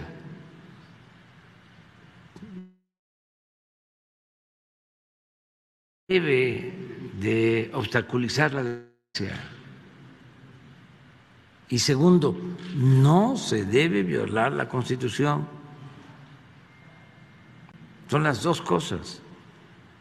Y yo considero que oponerse a la revocación del mandato, a que se celebre una consulta, a que se le pregunte a los ciudadanos sobre el comportamiento de una autoridad. Si se eh, obstaculiza ese procedimiento, es actuar de manera antidemocrática. Uno tiene que eh, hacer valer los derechos democráticos, el derecho a elegir libremente, a elecciones limpias,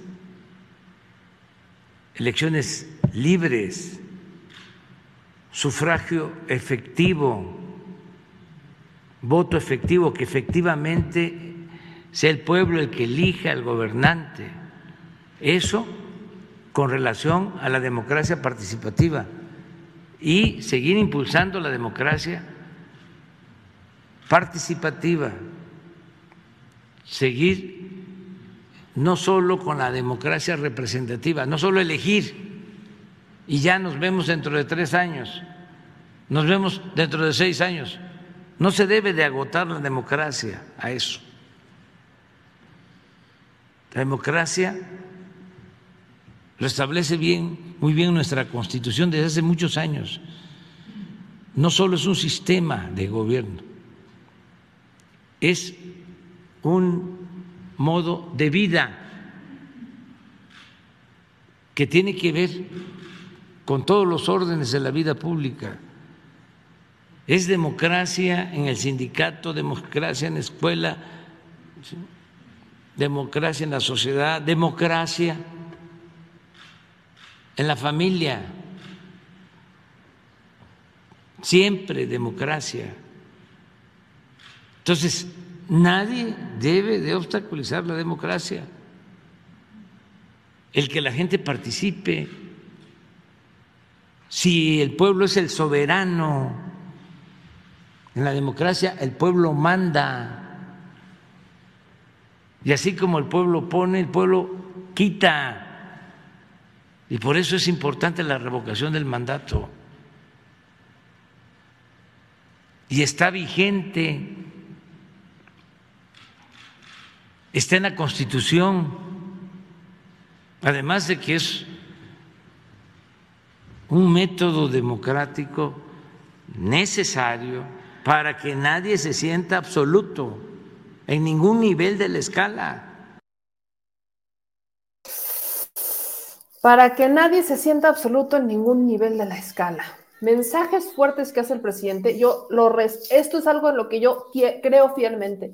Lejos de que se piense que se va a hacer campaña cada tres años, tenemos que entender que es, una, es un muy buen mecanismo para obligar a los gobernantes a que se pongan las pilas desde el inicio y que no quieran ponerse las pilas rumbo al final de su sexenio, para entonces darle paso a, a alguien afín a su gobierno, para que no solamente le limpie las culpas, sino que le encubra los muertitos y los ponga abajo de la, de la alfombra y que además le pueda continuar los proyectos, que es lo que pasó en la administración de Calderón y Peña podían no ser de partidos similares, pero la administración de Peña continuó lo que inició la de Calderón. Si alguien no lo entiende así, se lo explico con peras y manzanas. Uno de estos ejemplos es la reforma energética, ¿no? Recordemos cómo Calderón inicia con la privatización del sector energético, prácticamente llevando a la quiebra a Pemex.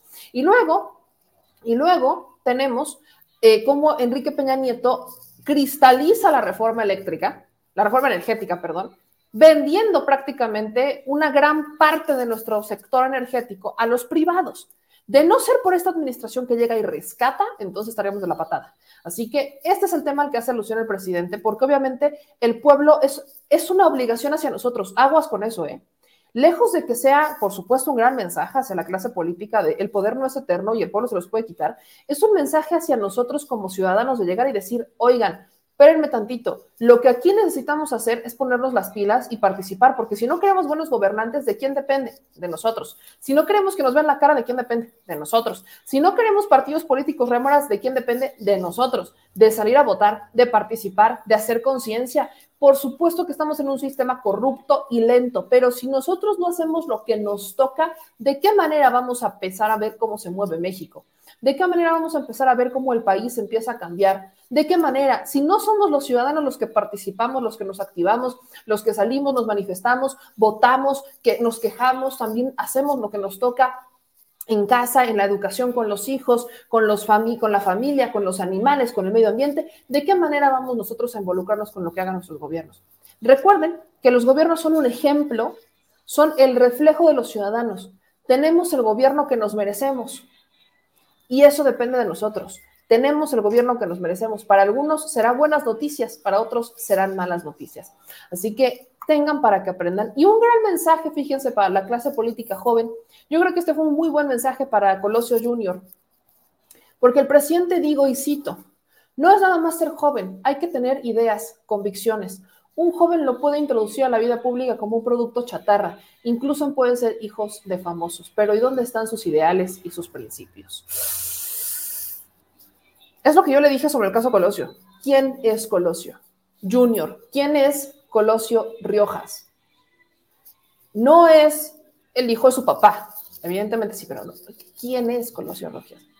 Para ponerlo ya en encuestas, ¿qué ha hecho Colosio Riojas cuando solamente ha tenido dos cargos públicos, diputado local y ahora alcalde de Monterrey.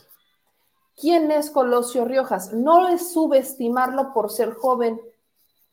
Así como, por ejemplo, lo dije con Atolini. No es subestimar a Tolini porque sea joven. Pero creo que tienes que comprobar, tienes que acreditar que tienes ideales convicciones, principios y si quieres gobernar, que tienes la capacidad. ¿Y cómo se mide la capacidad para gobernar de una persona? Con la prueba. Si es cercano a la gente, si, busca desde no tener nada algo para ayudar a la gente, gestionar, no sé, darles, como quieran llamarle, pero tiene que acreditar su capacidad para gobernar. Se debe de hacer. Lamentablemente, no todos están en esa dinámica. Hemos visto, y yo lo digo, muchos políticos de café. Yo he visto pasar muchos jóvenes políticos que son hijos de. En Puebla hay N cantidad de políticos con los que yo conviví, crecí con muchos de ellos eh, desde la escuela, que son hijos de políticos y hoy, que hoy están incursionando en la política y no tienen ideales, no tienen convicción, solamente siguen lo que les dice papá o lo que hizo papá o lo que hizo mamá y siguen con esa idea y esto no está padre, porque no estoy diciendo que esté mal que continúes con una tradición. El problema es que si lo estás haciendo por tradición está la patada. Si lo haces porque estás plenamente convencido, es otra cosa. Pero, ¿cómo obtienes esa convicción? Mi historia particular. Yo vengo de una familia extremadamente conservadora políticamente hablando.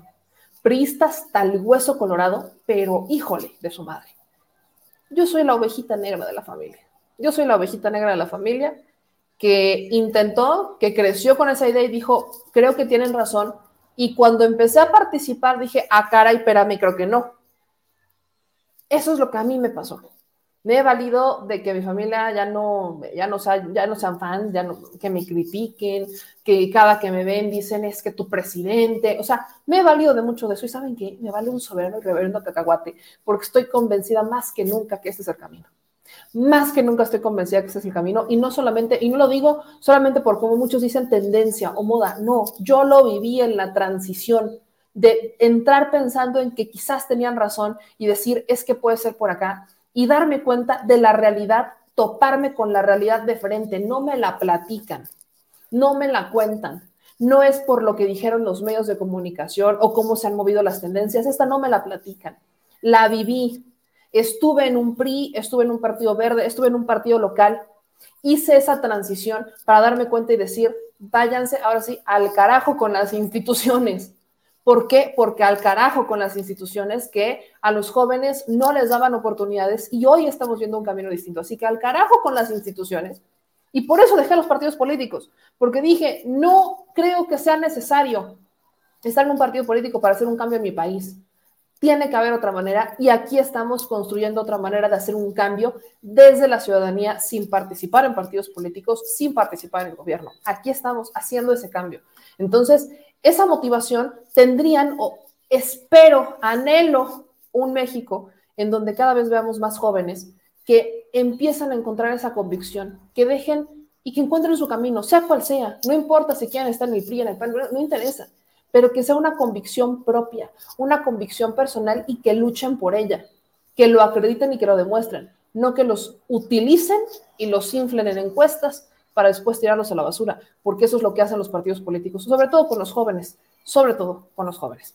Y bueno, chilitos, hoy en la noche vamos a tener un programa, vamos a resolver el tema del Internet, pero hoy vamos a tener un programa para hablar de esto. Morena ya definió quiénes van a ser sus candidatos y candidatas rumbo al 2022. En Aguascalientes está Nora Rubalcaba, en Durango Marina Vitela, en Hidalgo Julio Menchaca, que por lo que estoy escuchando de algunos compañeros hidalguenses está de la patada, no están muy contentos. En Oaxaca, Salomón Jara, en Quintana Roo, Mara Lezama y en Tamaulipas, Américo Villarreal. Ellos son los em, candidatos de Morena, son los candidatos de Morena para las gubernaturas. Seis gubernaturas, tres hombres, tres mujeres. Hubo acuerdos, los publicaron hoy en la mañana. Y vamos a hablar hoy particularmente del caso de Tamaulipas, que es algo que le hemos dado mucho seguimiento, un priista que probablemente va a ganar las elecciones. Eso se lo digo. Es un priista que probablemente va a ganar las elecciones. Así que vamos a analizar el caso de Tamaulipas y estaremos analizando los casos de Hidalgo, de Quintana Roo, de Oaxaca, Aguascalientes y Durango, para pues ver qué es lo que piensa la gente, ¿no? Dice Curly, eh, Salomón Jaramí Monreal, Luego dice mismo, eh, puro político chapulín, vamos por los independientes, Puebla hay que levantarse. Dicen aquí, este, en más de sus comentarios, Mario Delgado hizo de las suyas en Morena y luego dicen que yo soy la que dinamita. Es que luego por esos comentarios dicen que yo ando dinamitando Morena, imagínense nada más. Este, pues vamos a hablar de esto, el caso, vamos a ver quién es Américo Villarreal. Y quiero compartirles, fíjense que hay un, hubo un ejercicio muy interesante que creo que lo deberíamos hacer. Es más, voy a ponerme a hacer la tarea para ver, para hacer de estos personajes quiénes son. ¿Por qué? Este es un ejercicio que hizo mi querida Laura Ulloa. Se los quiero compartir y creo que es un ejercicio muy interesante en el caso de Quintana Roo. En esta tablita, que voy a hacerles más grande, Laura pone el nombre de los candidatos, los pre, en el caso exclusivo de Quintana Roo. ¿Quiénes son? Este, María Elena Lezama, doctor José Luis Pech, eh, Freida Maribel Villegas y Luis Javier Alegre, ¿no? Estos son los cuatro. Y pone una tabla de en dónde nacen, cuántos años tienen de vivir en Quintana Roo, cuáles son sus estudios, en dónde estudió, especialidades, títulos y cédulas, experiencia de trabajo en la iniciativa privada, partido político, experiencia en político o administración pública, logros, escándalos, habilidades para comunicar, tiene posibilidades para ser gobernador y su página web. Esto creo que es algo que deberíamos hacer con todos y cada uno de los candidatos que tengamos de aquí para el Real, porque en la tabla especifica con toda claridad quién es, quién es quién, y ponen un tablito negro, en un cuadrito negro, lo que eh, encuentran raro. Por ejemplo, en el caso de Mara Lezama, que es la que gana, le voy a hacer zoom. Eh, aquí está, por ejemplo, los que estaban como más, era José Luis Pecho, los que habían ganado era José Luis Pecho y Mara Lezama. Hagamos este breve comparativo antes de irnos. Y ponen acá, en este caso, ¿no? Eh, María Elena Lezama de 52 años, José Luis Pech de 67, ¿dónde nació? En la Ciudad de México, Mara Lezama, Pech en Yucatán, en Mérida, Yucatán. ¿Cuántos años lleva de vivir en Quintana Roo? Mara Lezama lleva 26. José Luis Pech, desde muy temprana edad, su familia se fue a radictar a, este, a Subteniente López, frontera con Belice. Estudió primaria y secundaria en Chetumal y preparatoria Universidad en Mérida por falta de escuelas en el estado. Este, ¿Cuáles son los estudios de Mara Lezama? Ella Estudió eh, Ciencias de la Comunicación, aquí está su cédula incluso, y el doctor Pech, Ingeniería Industrial. ¿En dónde? Pues uno en la Universidad de Anáhuac y el otro en, la, en el Instituto Tecnológico de Mérida. Luego aquí dice especialidades eh, y mencionan en una tablita negra que su currículum de Mara dice que tiene dos especialidades sin dar referencias exactas de cuáles o dónde las estudió. El Registro Nacional de Profesionistas no tiene constancias de más títulos. En el caso del doctor Pech, eh, maestría en Ciencias de la, de la Educación, eh, doctorado en Ciencias Administrativas, Escuela de Altos Estudios Comerciales en París, Francia. Y aquí viene. Y títulos y cédula cotejados.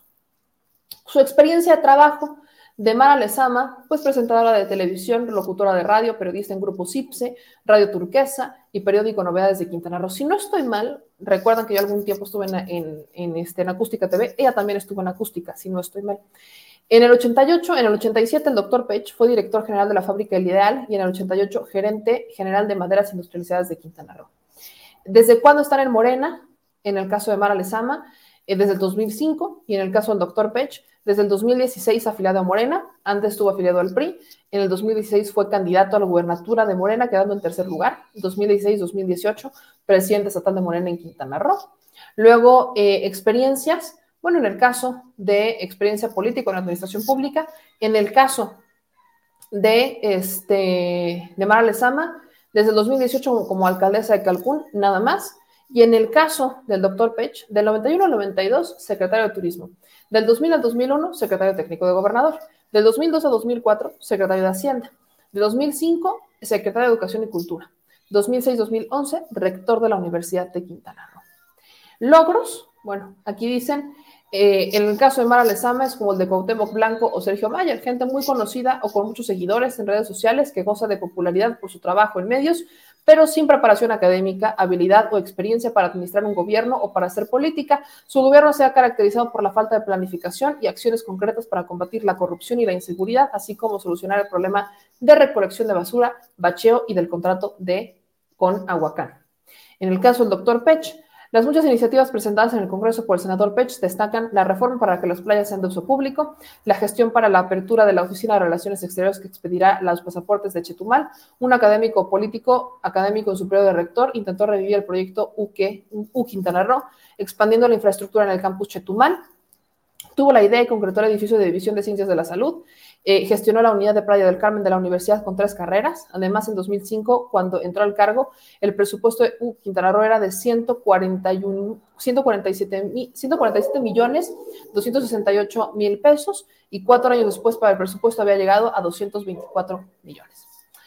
En el caso de los escándalos, eh, pues a Maribel se le ha, este, más bien a Mara Lezama, se le ha señalado por presunta corrupción y enriquecimiento ilícito. Había un predio en Puerto Cancún al que localmente se llamaba la Casa Blanca de Cancún. Se le ha señalado por gastos excesivos por sus frecuentes viajes al extranjero y por tomar vuelos privados para trasladarse desde Estados Unidos. Se dice que su familia es socia de la empresa recolectora de basura Red Ambiental Recolector, en la que se le benefició con un contrato de 600 millones de pesos. La prensa también ha afirmado que la alcaldesa favoreció a su esposo e hijo que poseen una empresa inmobiliaria para hacerse de propiedades con estratégicas zonas de la ciudad. Todo lo anterior son publicaciones en medios de los que no hay caso de denuncia por parte de la Fiscalía General de la República o la Unidad de Inteligencia Financiera. En el caso del doctor Pech, dicen ninguno. Maribel Villegas lo quiso enlodar y demandó al doctor Pech, dice que por violencia de género, y el tribunal declaró inexistente tal violencia. Fuera de ese mal intento por manchar la reputación del doctor Pech, tiene el honroso récord de cero escándalos en su larga trayectoria política. Este, de los pocos incorruptibles que hay en Quintana Roo, algunos le llaman el AMLO de Quintana Roo. Habilidades para comunicar. Mara Lezama tiene muy buenas habilidades para comunicar por carrera y experiencia laboral. Este, y dice aquí al doctor Pech, sí por su amplia formación en el manejo de experiencia eh, académica, manejo de las redes sociales, este, Facebook con 130 mil seguidores, Mara Lezama con 300 mil. Tiene posibilidades eh, para ser gobernador, en el caso de Mara Lezama, dice sí, por muchos años de trabajar en medios, tiene muchos seguidores cautivos, mucho maquillaje mediático que la favorece sin necesidad de resultados concretos en la política. Gastón Alegre la respaldaría si su hijo no avanza en las encuestas. Y en el caso del doctor Pech, sí, aunque dependerá de que Morena quiera respaldarlo, ya que el partido apuesta más por personas, por personas más populares que por personas muy capaces y con verdadera formación política. Esto es lo que yo creo que deberíamos de hacer en cada uno en cada uno de los, este, de los candidatos que quieran aspirar a gobernarnos en lo que sea, un poquito de quiénes son, un poquito de quiénes son, para que tengamos una idea mucho más clara de quiénes son realmente. Entonces,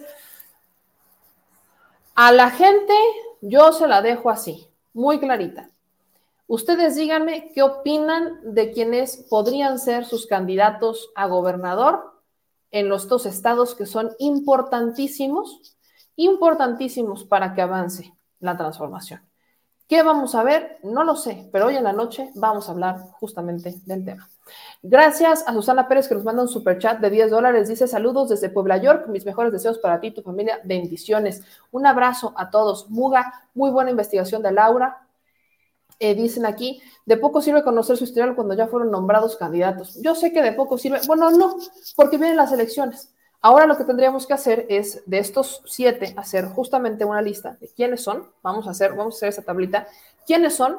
Para que usted sepa quiénes son los aspirantes. Y después tendríamos que hacer un comparativo estado por estado, ya con los candidatos del PRI, PAN, PRD, Morena, Movimiento Ciudadano, para que usted tenga la claridad de saber quién es y que sepa por quién votar. Me voy a dar a la tarea de hacer eso justamente para el proceso electoral, para que usted pueda tener esta información. El cuadro ya se los retuiteé, ya está en mi perfil, lo pueden encontrar ahí en mi Twitter. Es más, aquí se los pongo. Lo encuentran en el perfil de Laura, Laura Ulloa, lo encuentran, ella lo hizo, pero este, yo ya lo retuiteé, entonces si lo quieren para buscarlo más fácil, pues síganme a mí o búsquenme y ya lo van a encontrar aquí, este, para aquellos que lo quieran buscar. Y bueno, dicho eso, dicen Salomón Jara es un corrupto, no estoy de acuerdo con esa imposición. El de Tamaulipas se va a poner interesante. Hoy vamos a hablar de quién es Américo Villarreal. Hoy vamos a hablar de quién es Américo Villarreal. Ya habíamos tocado el asunto de Américo Villarreal, quién es el senador priista que no ha tenido un solo posicionamiento claro en contra o sobre algún tema relacionado con cabeza de vaca, algo que preocupa, no da muchas certezas. Eh, dice, ese tal Jara no llegó a una votación en la Cámara y el presidente perdió una reforma. Ciertamente, ciertamente, Salomón Jara no fue a una votación, nosotros también lo mencionamos, y no hubo una... Híjole. Este, Américo Villarreal tiene el nombre de otro gobernador priista corrupto del pasado. Gracias por tu información. Pues chilitos, mañana, mañana, hoy tenemos programa a las 9 de la noche y mañana vamos a tener programa solamente en la mañana. Entonces, eh, mañana es probable que hagamos una transmisión desde afuera, a ver si nos vamos al Zócalo de mi Movimiento Estado, vamos a ver si nos vamos al Zócalo de la ciudad de Puebla. Entonces, yo creo que vamos a andar por ahí, como eso de las 9 de la mañana, para hacer una transmisión este, de Nochebuena en la mañana, a las 9 de la mañana. Entonces, bueno, nos vamos, nos vemos hoy a las 9 para hablar sobre estos asuntos relacionados con los candidatos para ver qué es lo que va a pasar y porque vienen temas muy interesantes. Así que nos vemos en la noche, Chile Banda. Ahorita nos vamos a dedicar a resolver el tema del Internet para garantizar una excelente señal. En la noche, ¿por qué? Híjole. Y síganme en Instagram porque en este momento dejen que termine, o sea, voy a subir los videos que tenemos porque uno tiene que trabajar y nos vamos a poner a hacer los, los, los postrecitos. Así que síganme en Instagram para que vean los postrecitos, si no es que mi mamá ya, ya, ya avanzó, la neta, ya los hizo, no me espera, no me espera la señora. Pero vamos a entrarle a hacer el tema de los postrecitos. Si usted está en casa, pasando el tiempo con familia, les mando un gran abrazo, un abrazo a todas y a todos ustedes, porque hay que hablar, hay que amar mucho, mucho, mucho, mucho amor, aunque suene a frase de Walter Mercado, pero mucho amor y un beso a todas y a todos ustedes. Entonces, ¿queremos postres, mamá? Vamos a ver el tema de los postres, les voy a subir a mi Instagram el tema de los postres para que ustedes los puedan este, ver, para que vean más o menos cómo son algunos de estos postres este, árabes. Y hoy también nos va a tocar cocinar porque vamos a hacer unos taquitos, tacos de parra. No, hombre, espérense, ya se me hizo. Me hizo agua la boca. Son unos taquitos de parra. Les voy a pasar todo lo que vamos a hacer por Instagram, así que síganme porque esa es la red, esa es la red social. Así que vamos a darle, que tengan un excelente día y nos vemos de nuevo en la noche. Les dejo aquí el estatus del clima para que usted pues, pueda prevenir. Si está, si está en familia, está en casa, pues al menos sepa cómo van a andar. Yo sé que ya las heladas son constantes, se pronosticaron heladas desde el Guadalupe Reyes, así que ojalá solamente apliquen un Guadalupe Reyes sino un Reyes Guadalupe como acostumbra Borolas. Así que les mando un beso, yo soy Mel y gracias por estar con nosotros en Detrás de la Mañanera. Este es el clima, nos vemos hoy a las 9 de la noche para más información y chilitos, feliz Nochebuena, cuasi, ya estamos llegando. Y posadas, y arriba. Bueno, ya me voy. Besos, adiós.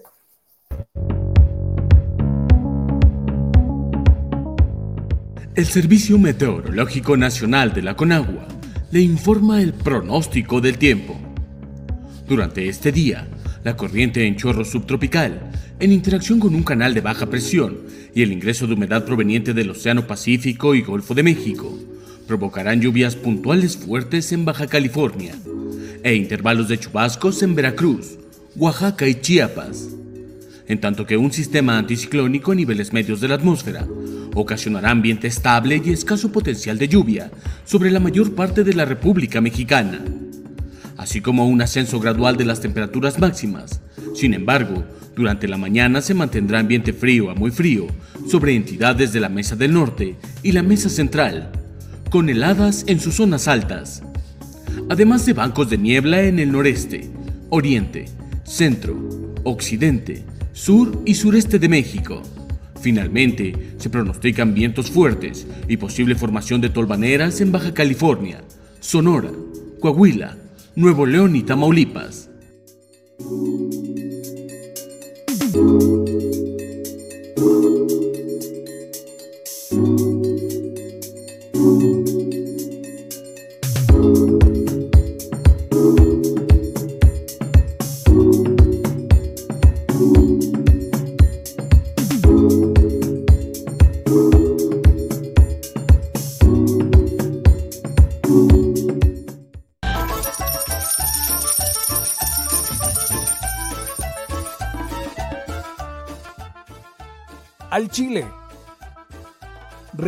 Una forma de apoyar nuestro proyecto e impulsarnos a generar más y mejor contenido es a través de los superchats en nuestras transmisiones en vivo.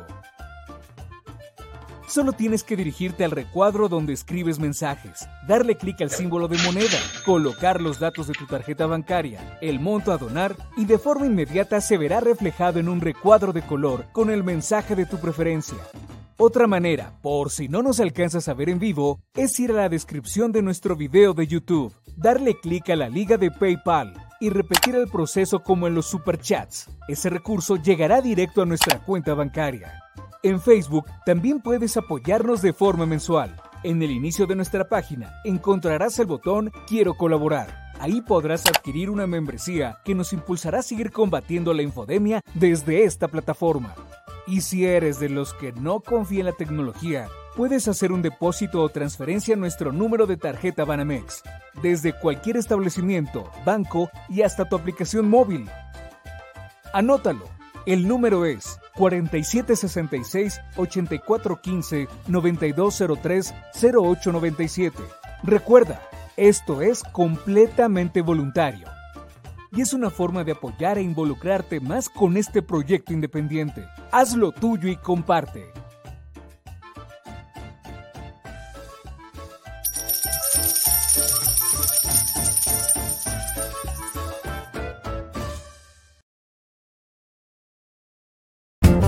Si la Secretaría de Gobernación va a emitir algún tipo de pronunciamiento, si bien usted ya erradicó eso, están todavía sobre la mesa. Bien, perdón, que pedí permiso a ver. En 2009 junto a otros funcionarios.